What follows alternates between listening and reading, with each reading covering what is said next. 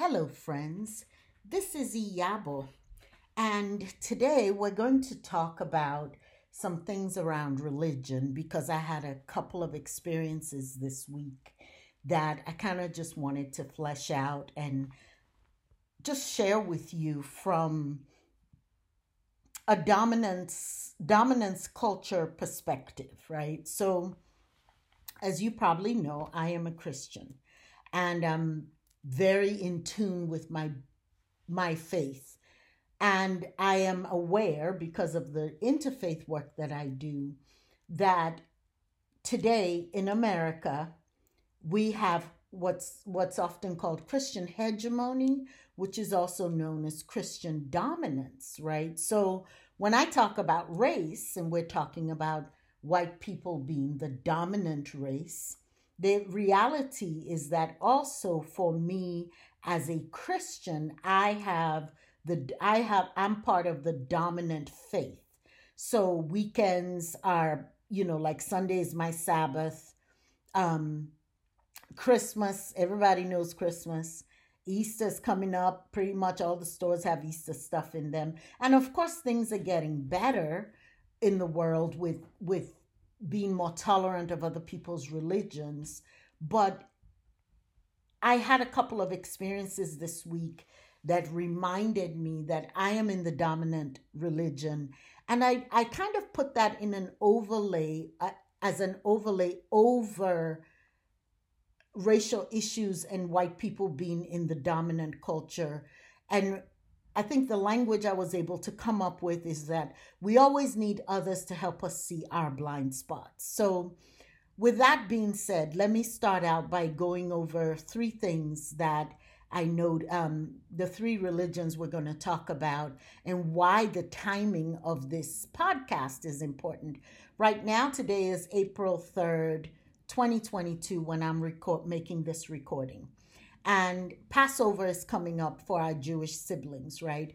And Passover marks the liberation of enslaved Jewish people from that were enslaved in Egypt, right? And so it begins on the 15th day of Nisan, which is the seventh month in the Jewish calendar. And um, for Muslims right now, we're in Ramadan. And Ramadan, we all say Ramadan Mubarak, which means blessed Ramadan, or Ramadan Kareem, which means generous Ramadan. And the simplest way to wish them is, is, to talk to them is to say, you wish them a happy Ramadan, right? And that's it. That's all that concerns us. The other thing I want you to know I was doing a podcast that I'll probably distribute next week with an imam, and we talked about how for Ramadan, it's 30 days of fasting. So the first 10 days, you focus on mercy and compassion. The second 10 days is about forgiveness. And the third 10 days is about emancipation. So I immediately noticed about the liberation that Passover celebrates for Jewish people and emancipation. And all of this um, also works with Easter. And Easter is coming up in April, and it is on the first Sunday after the Paschal full moon, the first full moon that occurs after the vernal equinox which generally signifies the beginning of spring in the northern hemisphere. And we know Christians stole the language of Easter from pagans as it was their spring celebration. And we, um, some Christians will call it Resurrection Sunday and not Easter Sunday. But it is about redemption and, and resurrection and liberation, like being free just totally free of the constraints of that being in these bodies on this planet puts us in. And that includes racism and that includes all the oppressions, right? So, one, I wanted to note that these three holidays were happening at the same time, and it's the first time in 33 years.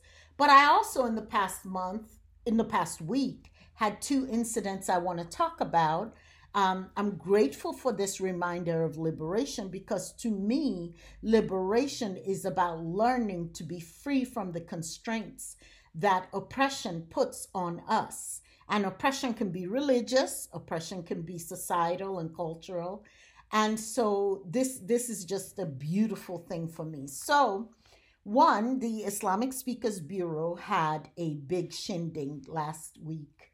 And it was really sad for me because they did not feel comfortable enough to say where the event was going to happen. And it happened at the Hyatt Regency in downtown Atlanta. So I think maybe it was a day or two before the event that I got the notification of where it would be with the email saying, you know, basically, please don't tell anybody if they're not invited. And this is about safety. So our Muslim brothers and sisters do not feel safe to advertise that they're having this big shindig at the Hyatt Regency. Just remember that. Then um, the other incident I'll tell you about in a minute. But anyway, so I go to this shindig. I take a shawl because it was a windy day to cover my shoulders. And I also had sense enough to take or awareness enough to take a scarf because I knew I was going to be with Muslims. And most conservative Muslims they may say, Would you please cover your head as a woman? Like if I'm going into a mosque, I would cover my head because that's the appropriate and respectful thing to do. Well, I was going down the elevator with the person I went to the, the escalator with the person I went to the event with. And lo and behold, I said, Oh my gosh, all day long, I have been waiting for this. I can't wait to have a glass of wine. And the person with me was like, What do you mean wine? This is a Muslim event. There's not going to be any wine. I was like, Duh. And lo and behold, there was water, there was iced tea, and there was lemonade. That's it. I was like, What do you mean, no wine? It's a huge swank high end affair at the Hyatt Regency in Atlanta. What do you mean, no wine? So, anyway, there was no wine. And my point of that story is how you may know a little bit here, but you don't know a little bit there, right? You cannot know everything. So you got to laugh at yourself and enter into the orbit of the other and sit down and learn, right? That's the basic premise I'm, I'm giving you an example of. And that was my own Christian hegemony. I'm, a, a, I'm part of the dominant culture of this USA as a Christian being Muslim is a minoritized culture in this USA. And that's what happens. We don't know enough about them and they end up knowing everything about us, right? That was my, my, my whole point with that. And there was an interfaith prayer said at this event and um, it was beautiful, just beautiful. Now, let me go on to talk about the incident with, with um, my Jewish friend so my Jewish friend went to a wedding, and at this wedding, it was a Christian and a Jewish person getting married. And there had been some tension with the Jewish part of the wedding party, but okay, whatever. And it was out in the country somewhere, um, whatever. And my friend, my precious, precious, precious friend who went to this wedding, came back from the wedding and called me and was very upset because pork was served at the rece- at the wedding reception and shrimp and there was really nothing kosher about the reception. And you know you can't mix meat and cheese uh, or milk products and that. Anyway basically they left the reception and went to get fast food to begin their drive back to wherever. And um, also, it was just a tense time for my friend. So she calls me and she's lamenting and saying, I felt so othered. And there were a bunch of um, reasons, rightfully so, for her to feel othered. And because this is the area of work I do in terms of inclusion, I showed my whiteness big time. And my internalized whiteness, as I call it, was that I was like, huh, well, it's okay if they had pork there, if they want to have pork, but maybe it could have been on one side of the room and not the other side of the room. And then she said, Jesus was just always being said. And I was like, well, why can't Jesus be said? You say your the Jewish prayers and they say they're Jewish, they're Christian prayers. And, you know, you can't say they shouldn't say Jesus. But she said, do you know what has been done to the Muslim, uh, Jewish community in the name of Jesus? How we are told Jesus, um, the Jews killed Jesus. And I'm like, well, the Jews didn't kill Jesus. It was the Romans and the powers that are uh, or were, and Jesus was a rabbi anyway, and blah, blah, blah. And she ended up saying, Yeah, but I cannot finish this conversation with you right now. Let's talk later. And then later, when we brought it up again, I was trying to do the same thing and say, But what's wrong with pork? Like, they should just have had your, Jew, your kosher food in a different part of the hall. Okay, so that was the issue between me and my friend. And then I talked to a couple of other people and I finally got it, right? What I did was I brought my intellect to address an issue for her when, or with her when she needed my emotional empathy and support. So let me take this as um, a moment to explain something to you. Compassion consists of three things. When we use this umbrella, compassion, and don't forget the first 10 days for the Muslims is compassion, right? Mercy and compassion. There's empath- um, emotional empathy, cognitive empathy, and then compassionate action. So, cognitive empathy is what you need in your intellect to understand what's going on so you can bring a solution to alleviate the suffering of the person, right? So this is the EMT guy who has to get to the bleeding person in the accident, stop the blood, have the brains and skills to bring relief to the person that has just been injured. That's cognitive. Now, if you only stay in your cognitive empathy lane, you end up being clinical and cold because you just bring the the, the resolution and you move on. Your emotional um, empathy is that social worker that claims to have compassion burnout, which is very common in the field, because they only stay in the emotional empathy lane all the time. And what you need is to be able to toggle between your emotional empathy and your um, cognitive empathy and go back and forth and balance them out, right?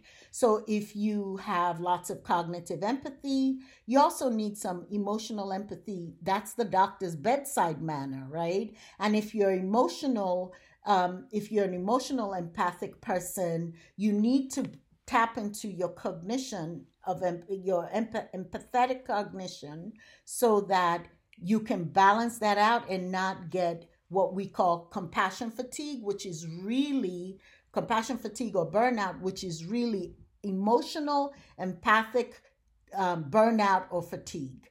And then when you have those two present, you're then equipped to take effective, compassionate action. Compassion has to be an action and not just the emotions of it, right? A lot of times people will say, Oh, I felt so compassionate, right? We're dealing with Ukraine right now. What is the empathic thing to do? Fix the problem, send money, do this and that. And that's fine.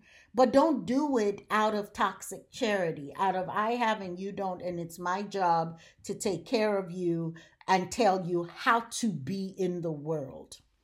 Okay, that was a little detour on what compassionate components are.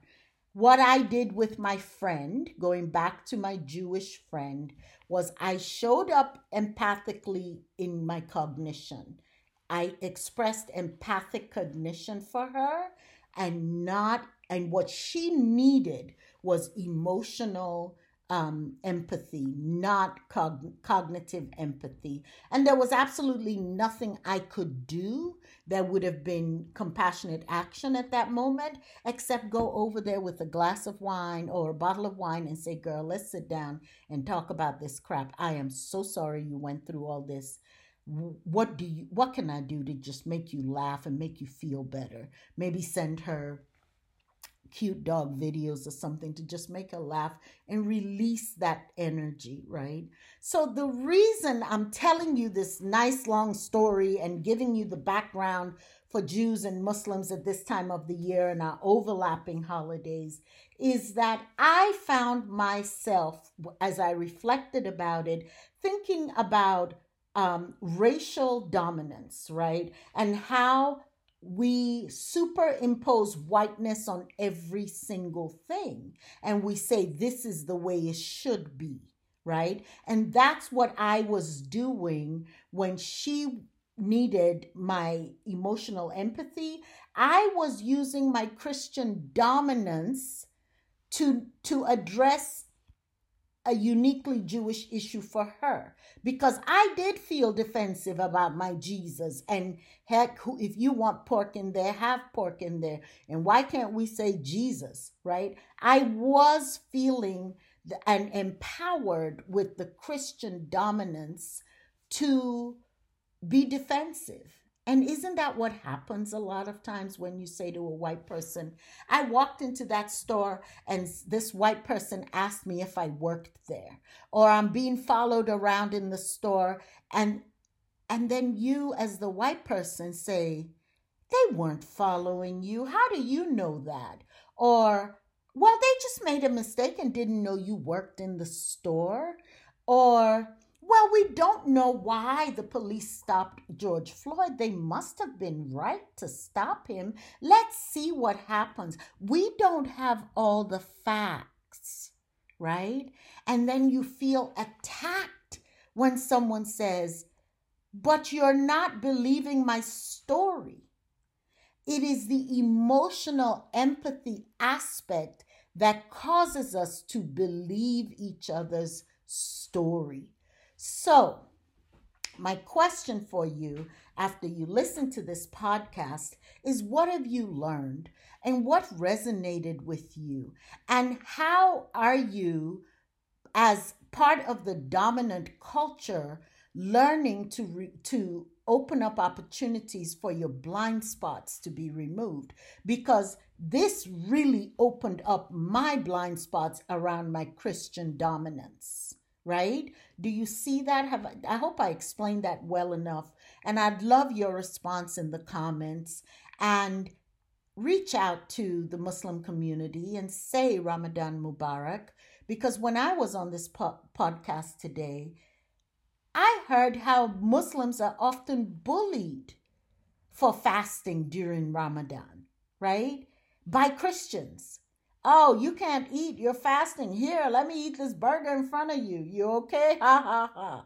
That's not okay. Respect the liberation that the Muslims are seeking. The same way we respect our Jewish siblings and their kosher rules around and laws around food and who they are and the suffering that they went through as a people through the Holocaust and how we have used the name of Jesus in such abusive ways that 6 million Jews and 10 million people were killed as a result of that name. And I don't believe that's the liberation that we want. And so, for my Jewish siblings for Passover, we celebrate your liberation as you as you were released from Egypt, right?